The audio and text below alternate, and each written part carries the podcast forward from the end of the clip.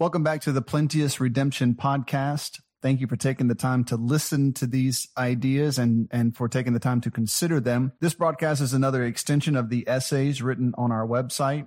Those essays can be found at plenteousredemption.com. We'll also leave a link in the description below. Of course, as I record this, you may hear cars pass by from time to time. I'm, uh, my wife and I are on deputation to raise the monetary support we need to go to Uganda, Africa as missionaries. And we're kind of in limbo at the moment. A friend of ours has provided us a, a, a, wonderful place to stay temporarily until we allow the corona blues to to pass by us and figure out what's going to happen next. So till then, I've taken up my time with doing some more writing and recording and just trying to put in implement some ideas put into practice some ideas that i've had in my mind for a while just have not really been able to to really sit down and plan out and and put into practice. So that's where these broadcasts have uh, begun to come from and and that is the purpose for them. If you would just keep in mind that this is under the heading the cross and the culture on our website plenteousredemption.com. They exist for the purpose of discussing certain cultural issues from a fundamental Bible believing perspective. That is, that is our purpose in, in, uh, discussing these things and approaching some of these, these cultural issues. Further broadcasts, Lord willing, we'll dive into expository Bible teaching, but for now, we will take up our time with these essays from a cultural perspective. And this is primarily going to be with Western culture and even more specifically American culture. And in the future, when I am situated in Uganda, Africa, I hope up to I hope to take up a, a similar series of essays that would deal with African culture and even more specifically, of course, Ugandan culture.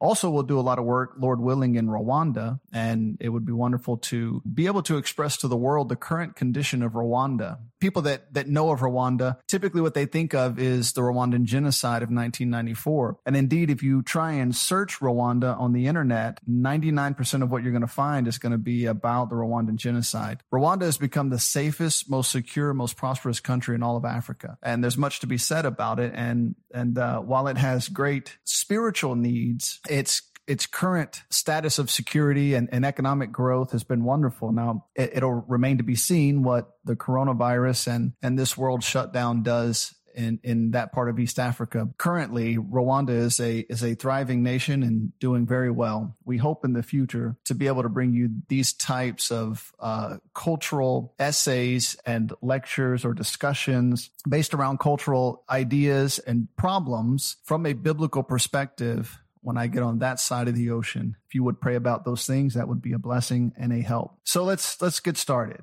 The Lord knoweth the thoughts of man that they are vanity. That is Psalm 94 verse 11. Perpetual performance anxiety now dominates many in our world. The trouble is we are not dealing with reasonable forms of performance, such as public speaking or a musical performance or sports performance or, or your career or um, we're not talking in terms here of of something reasonable that comes with a lot of pressure that comes with a lot of much is required of you instead we're dealing with something very unreasonable and unnecessary the pressures involved with performing well are very real and can become a, a heavy load to carry. But allowing such pressures to exist in unreasonable fashion is the trouble to which I am alluding. Social media creates a form of performance anxiety in which individuals of the selfie generation compete against themselves. Social media, to some extent, is providing an atmosphere for young people to become their own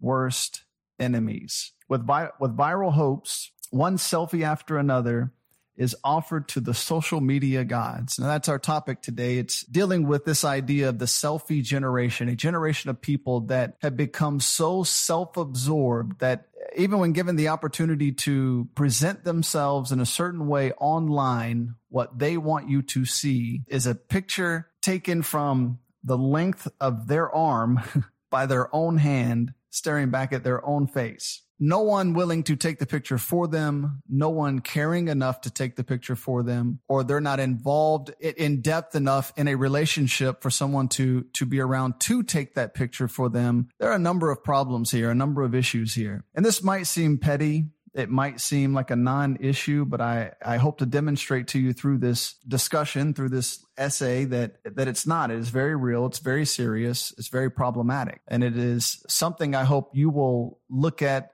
in your own life and take some consideration thereof. Now, maybe the first one goes viral or even the first couple.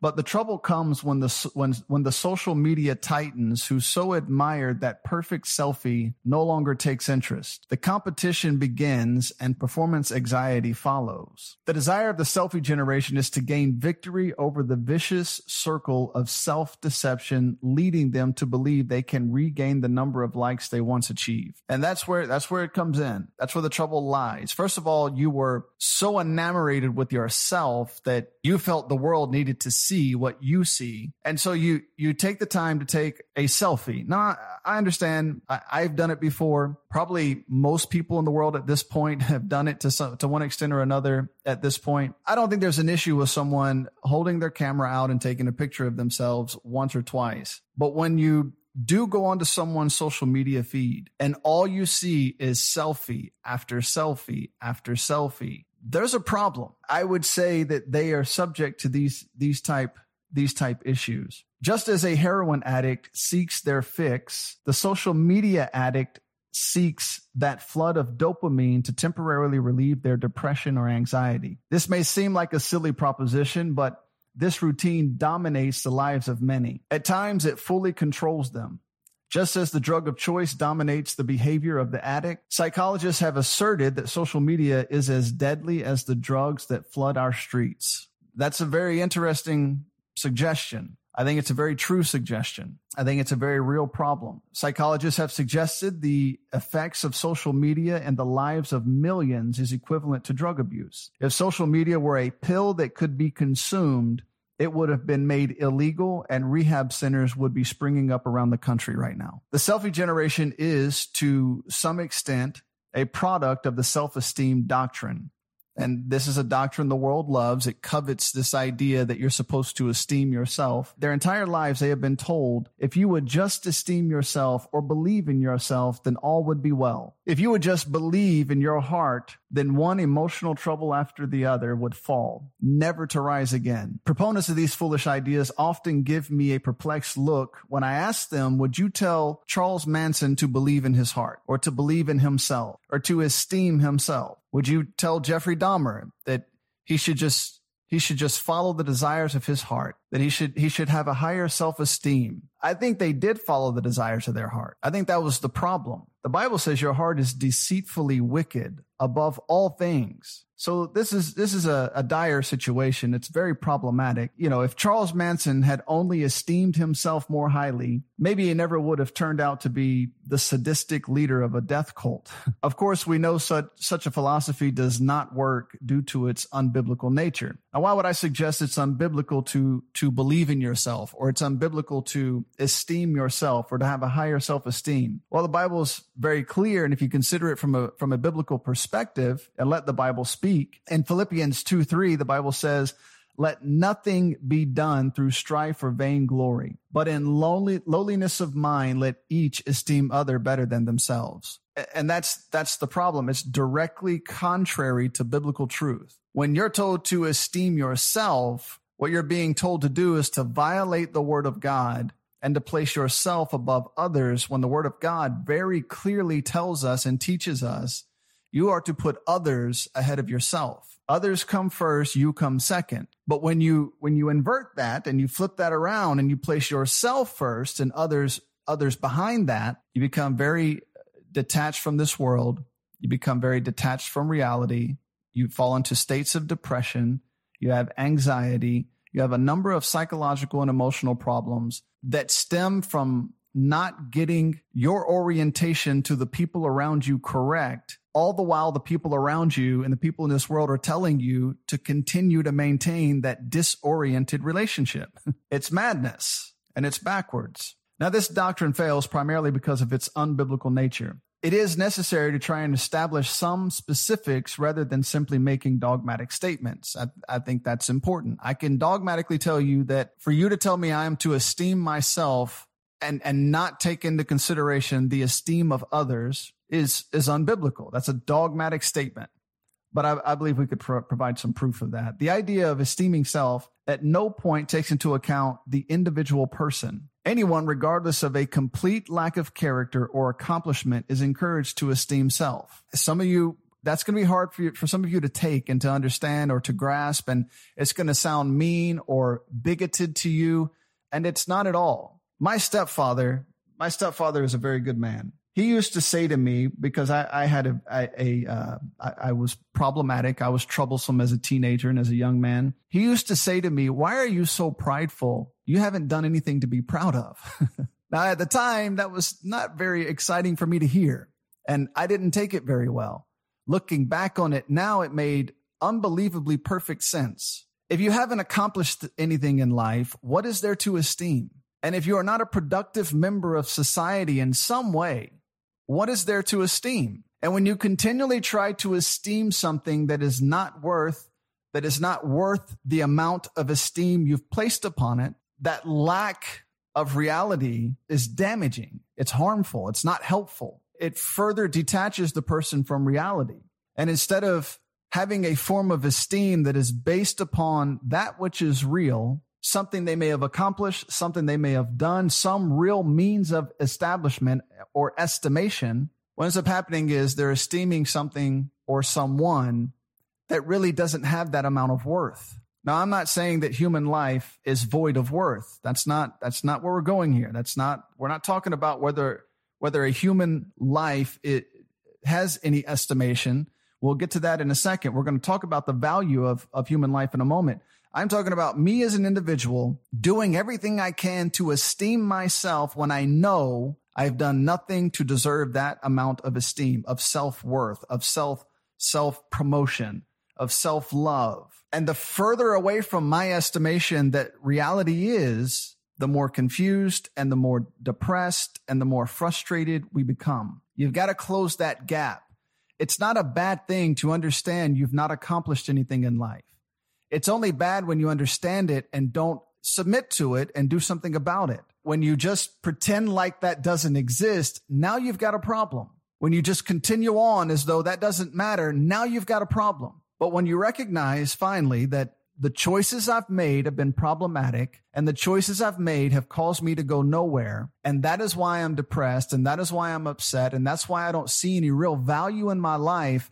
Then at that point, it's time to do something about it. And just pretending that you can esteem where you are is not doing something about it. That's making the problem worse. You actually want to get up and begin to accomplish something. Clean your room, make your bed, get a job, be the best employee at whatever job it is that that company has. If it's flipping burgers at McDonald's, you make sure that they have never seen someone flip burgers so well. You want to be good at what you're doing. You want to provide value from your life, not just pretend there is value in your life.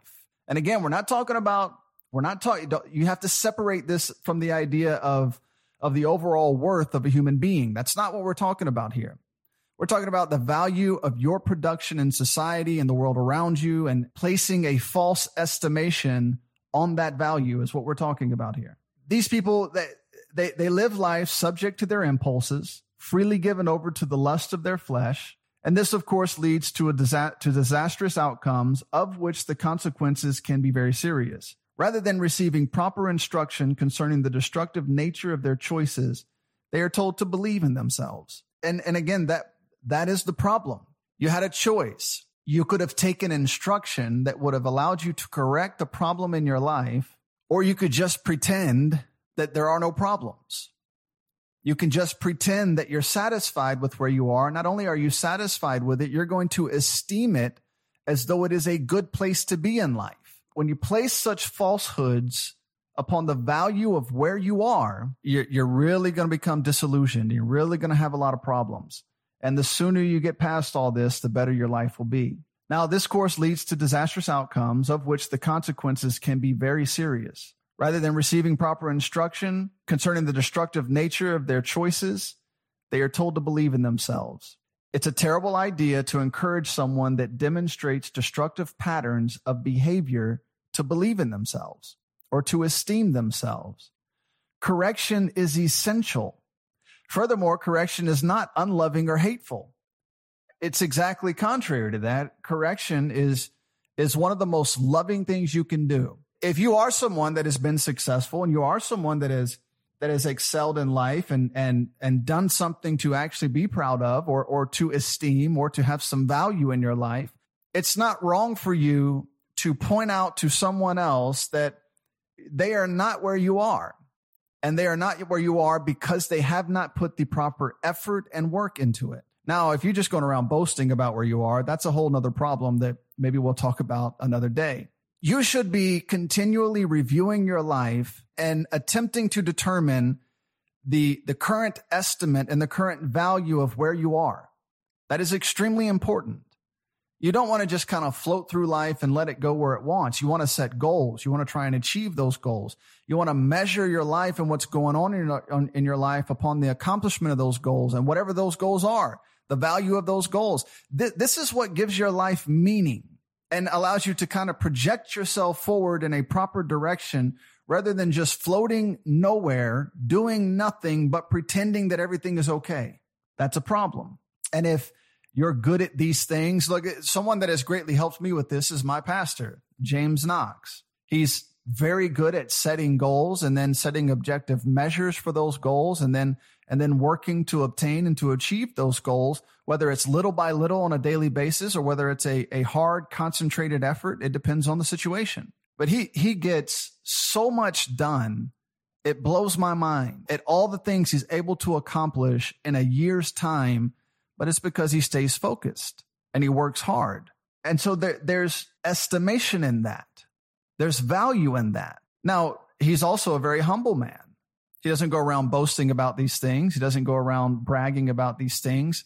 Uh, I think people brag and boast more for him than he does for himself. And that, that's fine. That's biblical. The Bible says to let other men boast on your behalf, but that's not his goal. That's not his aim. His aim is to serve the Lord Jesus Christ and to continue to be productive in that, in, in those terms.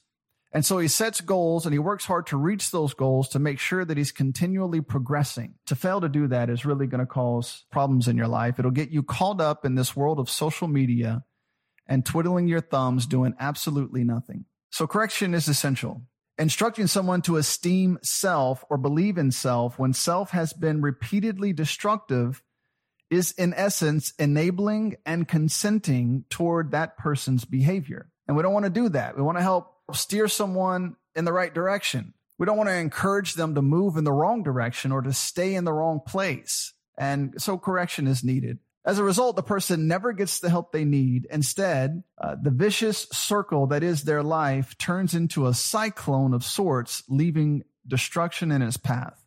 To sit and do nothing with your life is more problematic than the outcome of of nothing happening. If if that's all it was, was that all you would do at the end of your life was have done nothing, that that would be one thing. But that's not what happens. People tend to they go from accomplishing nothing to going backwards. It becomes, it goes, it, it becomes, instead of being productive, they become destructive. And instead of having a life of fulfillment and meaning and purpose and duty and accomplishing things and doing something great in this world, whatever that may be, in terms of what I'm speaking of, doing something great and the duty and the accomplishment would be directly related to service to Jesus Christ. You may hear this and think of something else, and that's fine. My aim is to point you to the Lord Jesus Christ. Whatever motivational purpose this may have to help help drag you out of a place of depression or anxiety or or just just a situation where you're not accomplishing anything in life, well, praise the Lord. I, I'd be excited about that. But you don't want to encourage destructive behavior in someone because that attitude of doing nothing is going to be harmful. They're going to end up living off of someone else. They're going to end up living off of society in general. They're going to end up becoming uh, uh, depressed, which has a, an, an entire array of troubles that come along with that. They're going to have this anxiety that builds up in their lives, which has an, another entire uh, sorts of, of troubles that come along with that. Uh, there's all sorts of problems that come with esteeming yourself when you're not doing anything to have earned that type of esteem. It, it comes with with a world of problems that, that will end up causing you to descend into destruction in your life and the life of those around you, in the life of your society. This has bigger problems than you just deciding to be a deadbeat. People I know and love have been ravaged by drug addiction. Many attempts have been made to help them escape their chosen lifestyle, and it is a chosen lifestyle. It's not a disease. It didn't just spring on them suddenly. A life of drug addiction, it is the end result of a series of choices, personal choices. But social media provided for them an avenue to continue. That's very important to understand. One person in particular that I, I, sure wish I could talk to tonight and wish I could help tonight and wish would listen to me and uh, or wish would listen to someone that's willing to help them. They don't want to and they won't listen because the moment they leave your presence, they're on a phone, they're on a tablet, they're on a computer.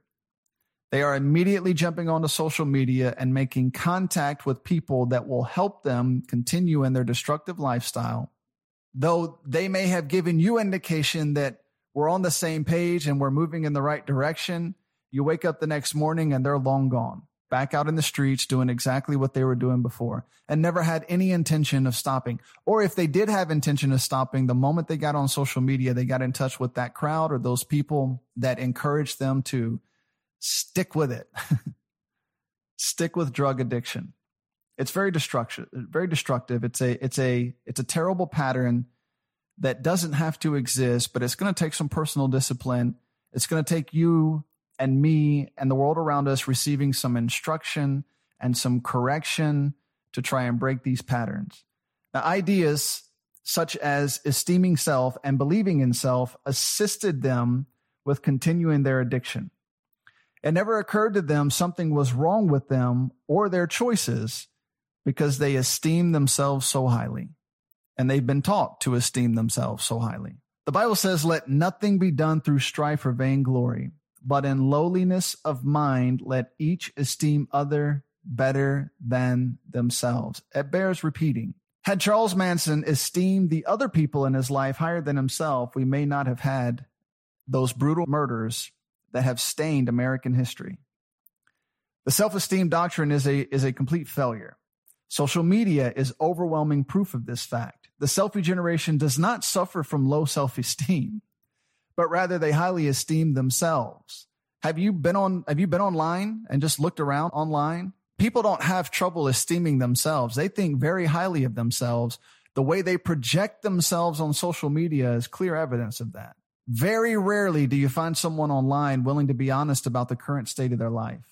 Social media is overwhelming proof of this fact. The selfie generation does not suffer from low self-esteem but rather they highly esteem themselves. The term selfie alone exemplifies the fact that esteeming self is not the trouble. The exact opposite is true. They highly esteem themselves, and social media is the canvas whereby they express that estimation. The trouble comes when the world around them fails to echo that same level of estimation. They can't understand why you don't see why you don't see how high they esteem themselves, why you don't see the same thing why you don't respond the way that they, they think you should respond. You don't like what they think you should like on their, on their different, uh, uh, platforms of social media, the different pictures they post, the things they say, the, the ways in which they act on these different platforms. They believe you owe them a certain amount of response and estimation that equals the estimation they have in themselves. And they just can't understand why you would not see what they see. This vicious cycle of vain activity is now proving to have very serious consequences. Studies are now showing that since 2010, the number of suicides in people from age 24 and under has increased by 31%. In these studies, social media is considered the reason or was at least related. Something as silly as a selfie alongside a doctrine as presumably well meaning as self esteem is resulting in self mutilation or suicide. Social media platforms are intentionally created to exemplify vanity and envy. A quick search online will demonstrate many of these platforms purposefully created a system that was addictive in nature. Interviews with certain social media engineers allow them to explain openly they had two choices regarding the build out of various social media platforms. One choice was properly curated and non addictive. The second choice would promote negativity and would be highly addictive. Of course, according to their own admission, they chose the addictive route. A few of the engineers that helped to start what our pastor calls faceplant, they can be found online giving interviews explaining that they, they would never allow their families to use the social media platform they helped to create. They explain in detail how that they had a choice to make. They could have created a platform that was non-addictive, that could be properly curated so that that uh, proper rules are enforced and healthy activity would take place on these platforms. But they chose instead to to go with a very a more controversial based addictive platform, and that's what you have today on most of your social media platforms. They are meant to be addictive. That is the purpose. Rather than face the realities of life through the social support groups that could be physically encountered, meaning family, real friends, school teachers, churches, etc., whatever it is you may be involved in, the individual, the individuals of the, of the selfie generation have become isolated in an online fantasy world. This online world promotes participation in vain activity and pushes envious behavior. It's this envious social behavior that becomes so addicting. That's what people, you ever seen someone that begins to aggravate someone in a certain way just so they could see the reaction, just for the purpose of getting a reaction out of them? That's that envious behavior. That, that's what's happening here on, so, on social media platforms. This helps to keep the individual isolated and hooked on a digital world of self absorption. Social media platforms use envy as a weaponized tool to condition the user for addiction. As the perceived vanity of their life is realized by seeing the perceived success of others, envy begins to dominate their thoughts. Now, that, that's an important sentence. I, I want you to think about that. The, the two ideas there are the perceived vanity of your life versus the perceived success of the lives of others. And it's, it's extremely important that you understand it that way. The perception, because social media allows you to create a perception about your life that may or may not be true at all. People will be online. They will scroll through their feeds of whatever platform it may be. And everybody looks so happy and everybody's having so much fun and everybody's doing all these great and wonderful things. And the reality is you have no idea what's going on in that person's life. Many of these people Uh, are miserable and upset and they're just trying to project to you an image that is not real. And then when you become upset or you start to have some troubles and you jump online to take a look at what's going on and you begin to find out that everybody else in the world is happy except for you. And, and all of this is perception. None of it is real, but then you begin to react to it and it begins to build in you and you begin to think about your life in terms of what you've seen online rather than what's really going on around you. And you have to separate the two. It is extremely important that you, you divide what's real in your life from what is online. What's online is not real. But as envy builds, it turns to aggression. Eventually, it will manifest itself in the form of an attack, either on the person they have become envious of and, and by way of negative rants online, threats of violence online, or actually seeking out the person and harming them or an attack on themselves. And this, unfortunately, is also a physical attack, typically by way of self mutilation, deep depression, anxiety, and too common now, suicide. All this from taking a, a few selfies and playing around online. Doesn't seem like a big deal. Seems like just a little matter. It's just, it's just, you know, it's just a little time online. What do you, what do you, what's the big deal? What's the problem?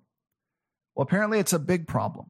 And more and more studies are coming out. And, and I'm not going to link to any of these studies because some of the language, some of the backgrounds of some of the people are, are, are these are things I don't want to promote. But it's not hard if you do a little research and you, you search it out for yourself. It wasn't difficult for me to find this information and begin to study it out. And the people providing it are very credible. This is not some series of online rants, which we'll get to that in a moment based on bad information We'll, we'll discuss that in just a moment as well. But these are credible psychologists that have done in depth studies. What they are finding is that this is very problematic. We have a big problem here. And it has so infected our society and our culture I don't know how we turn back other than you and I on an individual basis making some proper choices. Now, this idea of social media being used to exploit negative human characteristics is now common knowledge. More than a few individuals involved in the creation of larger social media platforms forms openly admit they were created to manipulate and control users. Short-term dopamine fixes produce social isolation, antisocial behavior, self-love, envious behavior, widespread misinformation, so on. I mean, it just it could go on and on. The misinformation is really frustrating. The suicides and self-mutilation is heartbreaking. But the way that millions of people can be swayed by misinformation is really frustrating. You know, anti-vaccination rants, political rants, climate change rants. I mean, that list could go on and on. The number of things that people go on rants about spreading bad information. They're passionate about something that may or may not even be true. Uh, bad information spreads quickly. The more controversial it is, the faster it will spread. The individuals spreading the information are typically ill informed, having found the bad information online themselves. This is what happens. Someone that already does not properly look into things as they should goes online and finds a certain amount of information. They take no time to verify the, the reliability of the information, the credibility of the person that produced the information. And then they go and they post it on social media and begin to spread it and rant about it and it creates an entire wave of people that that go on to spread it like a virus. it infects people, and it's unfortunate. And bad information spreads quickly. The more controversial it is, the faster it will spread. Online, they are allowed to express themselves with a complete lack of sobriety, and it will be rewarded by masses of susceptible people wasting their lives on social media. You don't have to present yourself in a clear and intelligent way. You don't have to face any real discussion about the matter. You just blast the internet with it and you can be as crazy with it as you want to be. And as a matter of fact, the more controversial you'll present it, the, the, and the more of a controversial way you present it, the, the more it'll spread across, across the internet, the faster it'll spread and it'll become common knowledge, though it may or may not be true whatsoever. Social media uses short term signals of valueless rewards to lead in certain directions of desired manipulation. And that's important for you to know. I don't want to get ahead of myself and I don't want to be redundant, which I, I have a problem with doing because all these thoughts pop into my head when I read some of these things and and I begin to recall some of the thoughts I had as I was writing it. Just because something becomes popular, again, as we'll see in just a moment, doesn't mean it was true or even that it was good. It just means you had enough people willing, enough people wasting their life online on social media, willing to repost it, willing to follow it, willing to, to spread it as though it were true. Likes, comments, and interactions of sorts are used to conflate popularity and value. Let me repeat that. Likes, comments, and interactions of sorts are used to conflate popularity and value. And there becomes this big disparity between the two. You, you have that which is popular. But if you really sat down and examined the value of that which had become popular, you may find out it, it really shouldn't have been there in the first place. These short term rewards, coupled with the idea of self esteem, further confuse the perceived self value of information and of individuals that were already frail. People are already upset, angst, disturbed. They, they already have enough emotional and, and personal problems to add the craziness that's online. You could save yourself a lot of stress and a lot of uh, unnecessary issues by refraining from these things. Social media, by design, intentionally encourages controversy. The, the reward system promotes aggressive and controversial posts. There is little to no reward on these platforms whatsoever for moral or intellectual content. Anything that would be properly stimulating or would make you uh, properly think of life from a, from a proper direction and, and, and uh, essentially motivate you to do something well or do something right or to get offline and do something, it goes nowhere. But the more crazy it is, the more controversial it is, it'll shoot to the top of the charts. Clickbait will always run away with the numbers, which of course encourages fake, shallow, aggressive, or controversial behavior online. It encourages someone to to post that which is crazy. If if that's what's gonna if that's what's gonna boost the dopamine signals in my head, if I if I get a fix of sorts off of getting likes and comments and seeing what I post online shared and spread and and and all these different you know all these different interactions that take place, and if what gains those things is something controversial, then what I'm going to do is be as controversial as I can just so I can be spread across the internet. And you have lots of people in a race to do that. Lots of people have been made famous to date simply because they were controversial, not because they did anything true or good or honest or with integrity. The result has been mass psychological illness in societies that heavily use social media.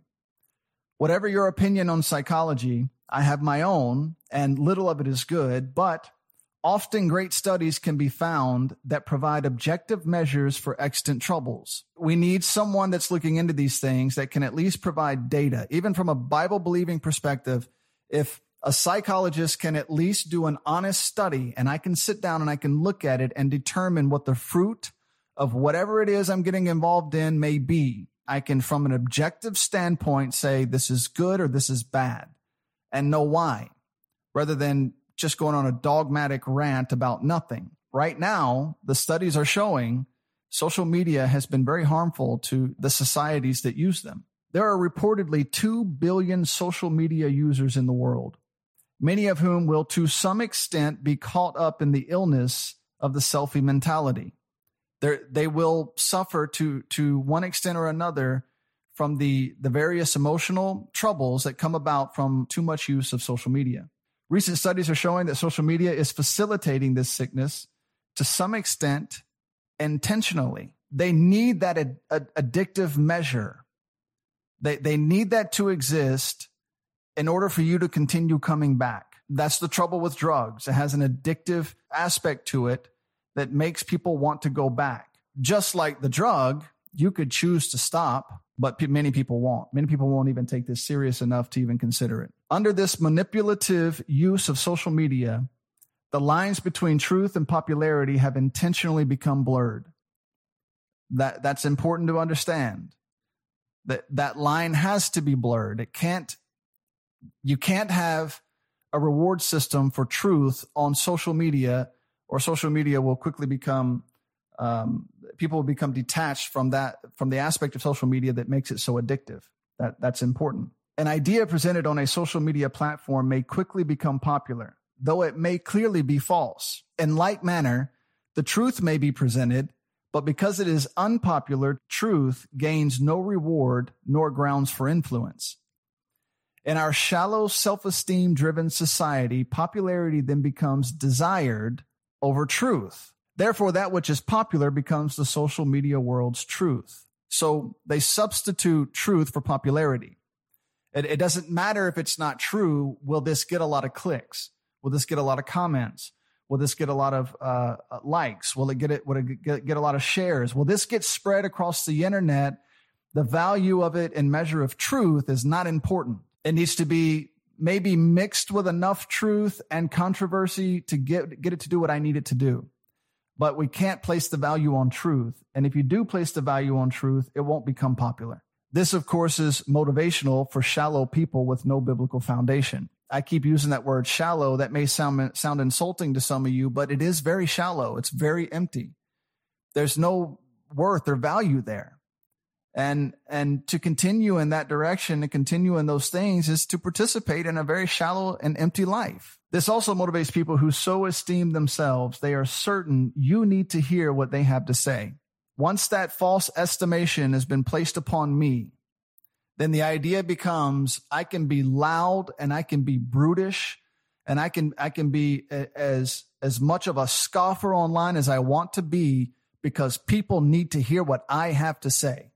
And again, not because it's true, not because it's helpful, not because it would, would help someone's life or, or correct someone and move them in the right direction.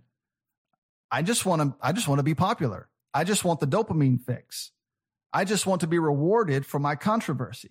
This has proven to be an epidemic of sorts that will have dire consequences on a larger scale than we have already seen.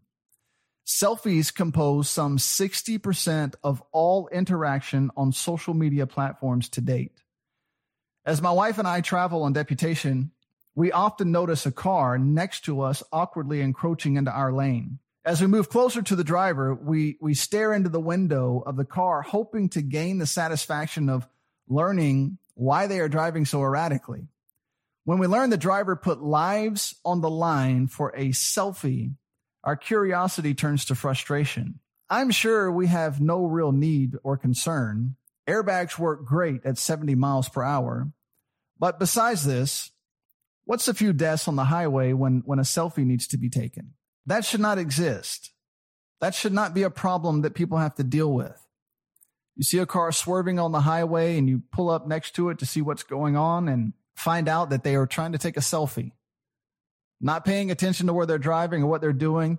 They need at that point in time at 70 miles per hour on the interstate, they need to take a picture so they can post it online. That's, that's, well, I'll let you decide what that is.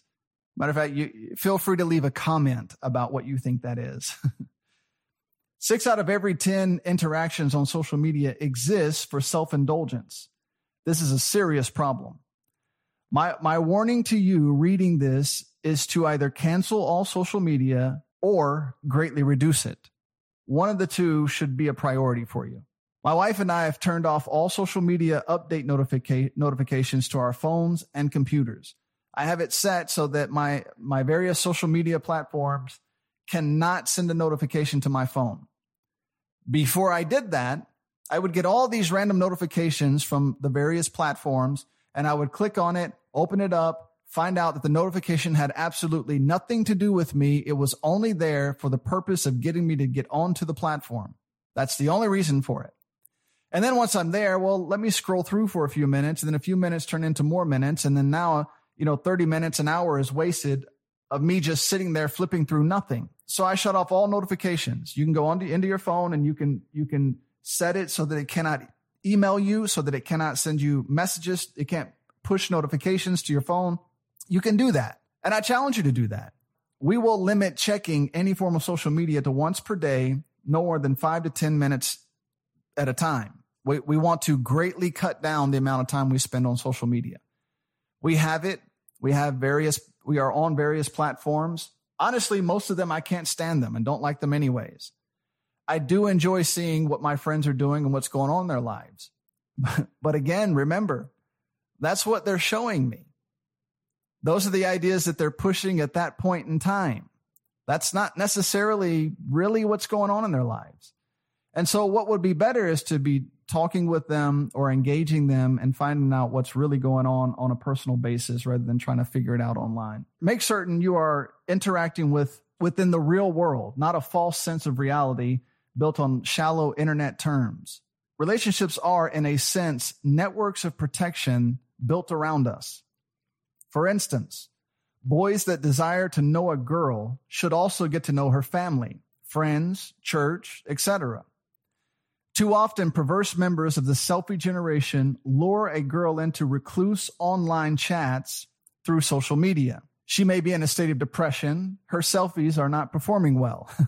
Something may be going on in her life that, that has caused her to be upset, be it to be a little down.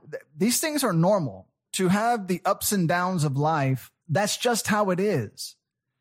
You don't need something to rob you from dealing with those things or giving you a false sense of security when something serious may actually be going on. We need to be alert. We need to be sober. We need to be taking care of whatever it is that's going on in our life. But young ladies, young men as well, but for purposes of the example, young ladies who tend to be emotional at times and be controlled at times uh, more so by their emotions than men tend to be. They have ups and downs. And if she's online and, and she, te- she has to, happens to be in one of the down times in her life, and maybe she's a little upset or maybe slightly depressed or has a little anxiety about something, the predatory male lures her into a chat where he tells her everything her depressed heart desires. Whatever she wants to know, how beautiful she is, how great she is, how wonderful she is. And that might seem like a wonderful thing. And it is if it's coming from the right person, if it's coming from the, the right and proper relationship, establish the right and proper way. But if it's someone trying to manipulate you and they know that they can take advantage of you online, then that's not a good thing. He is able to use the secret chat to manipulate her. This is a digital trap that can easily become a physical nightmare, all facilitated by social media platforms. Navigating real physical social networks that come with each individual person protect those involved from being too seriously manipulated. This is the idea. If that person has to come to your front door and your father answers, well, that's going to change the dynamics pretty quickly. Or if he comes to the front door and your best friend answers, or if someone else in life that has some say in the situation that can make some suggestions about the situation can act as a buffer between you and the person that's trying to manipulate you, you can be greatly helped. But when you get isolated online and that, that person is able to have their way with you and manipulate you, well, now you've got a serious problem and you're heading in a dangerous direction. Digital or physical, we should be wary of individuals that need us alone to get to know us. Why can't they meet your father or your mother or your friends or your teachers or your pastor or, or someone in your life that you interact with on a regular basis that knows you and would immediately know if this is someone that should or should not be around? It's important to have those relationships. It's very bad if you have removed yourself from all those relationships. You're in serious danger. Is it not odd to you that they desire to stay away from the people that care about you? That should be a sign that something's going on. If they want to speak to you online, make them do it publicly. Make them post it in, on a, in a public uh, uh, platform, a public chat where, where other people can see it.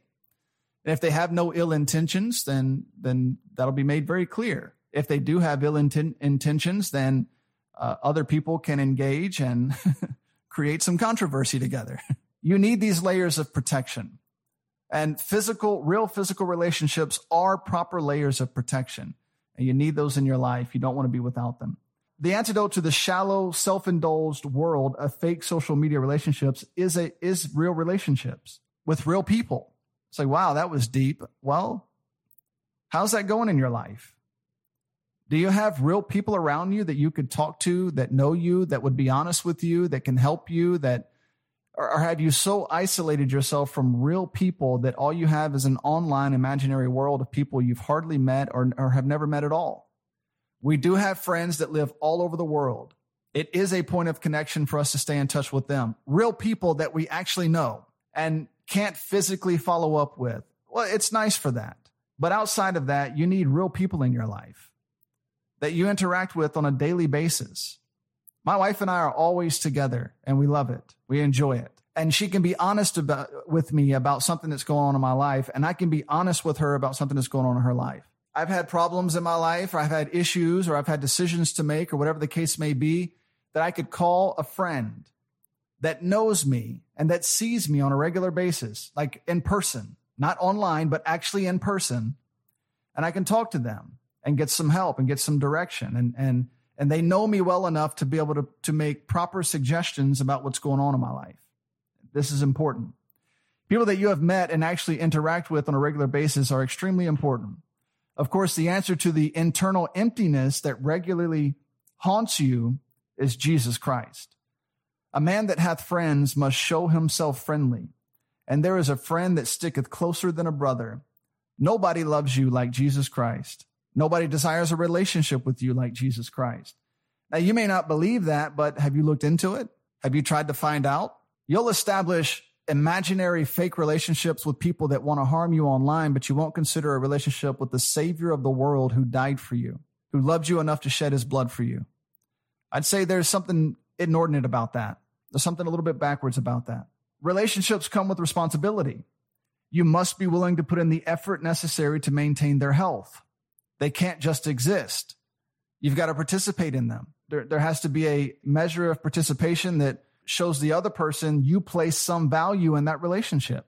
It can't just be there and say, well, we're friends because we have just said that we're friends. We're friends because we interact and we do that which is necessary to maintain the relationship. To just say something verbally doesn't make it so. Quick fly by night relationships are often predatory and destructive offering no fulfillment or value. Jesus Christ loves you so much that he chose to die for you. He promised to never leave you nor forsake you. And that relationship is available to you at any point in time, should you so desire it. You will find no greater love than his love for your soul. There is no greater offer for a real relationship than his sacrifice, sacrificial death in your place.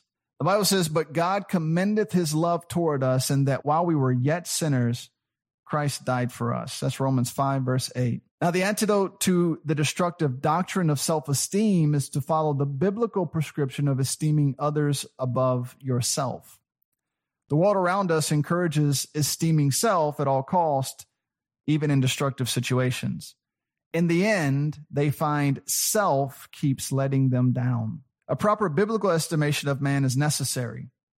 Job 5 7 says, Yet man is born unto trouble as the sparks fly upward. So it's man's natural disposition to be in trouble. Job 14 1 says, Man that is born of a woman is a few days and full of trouble. Psalm 144 verse 4 says, Man is like to vanity his days are as a shadow that passeth away. The Bible is very clear. There is none that doeth good, no, not one. We are all in need of the help of the Savior, Jesus Christ. He is your only hope. He's your only true hope. To some extent, you can pull yourself up by your bootstraps and you can, you can, uh, you can help yourself in some ways, but ultimately, Jesus Christ is where your hope is.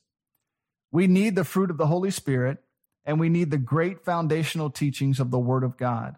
I beseech you, that means I beg you, escape the emptiness of this selfie generation and join yourself to a life of great meaning and duty in Jesus Christ.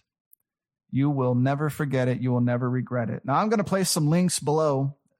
A friend of mine, his name is Lee Cadenhead, preached a series of sermons dealing with social media and certain aspects of digital connectivity. I'm going to place those links in the description below. I hope you'll take some time to listen to them as a follow on to this. He is a, a good friend of mine. I love him dearly and appreciate him. You'll not hear another man preach the way he does. He, he is a ball of fire, but he, he can so clearly and passionately convey truth. I encourage you to take the time to listen to it. I'd like to take the time to thank you for listening to these broadcasts. It's been a blessing to provide them for you. If you have other ideas or topics you'd like to read essays on or, or hear a broadcast of this sort discussing, uh, please comment below or email me or contact me in some way and let me know. I'd be happy to research it and, and write out an essay on it and, and try and determine the, uh, the value of putting it online and, and getting it out to be a help to people. Jesus Christ is God. He died on the cross. He died for our sins. This world needs him. And as much as they need him, they need attachment to truth. And it is my hope to try and provide that truth in some meaningful way. Thank you again. You can visit our website at plenteousredemption.com. God bless you and thank you.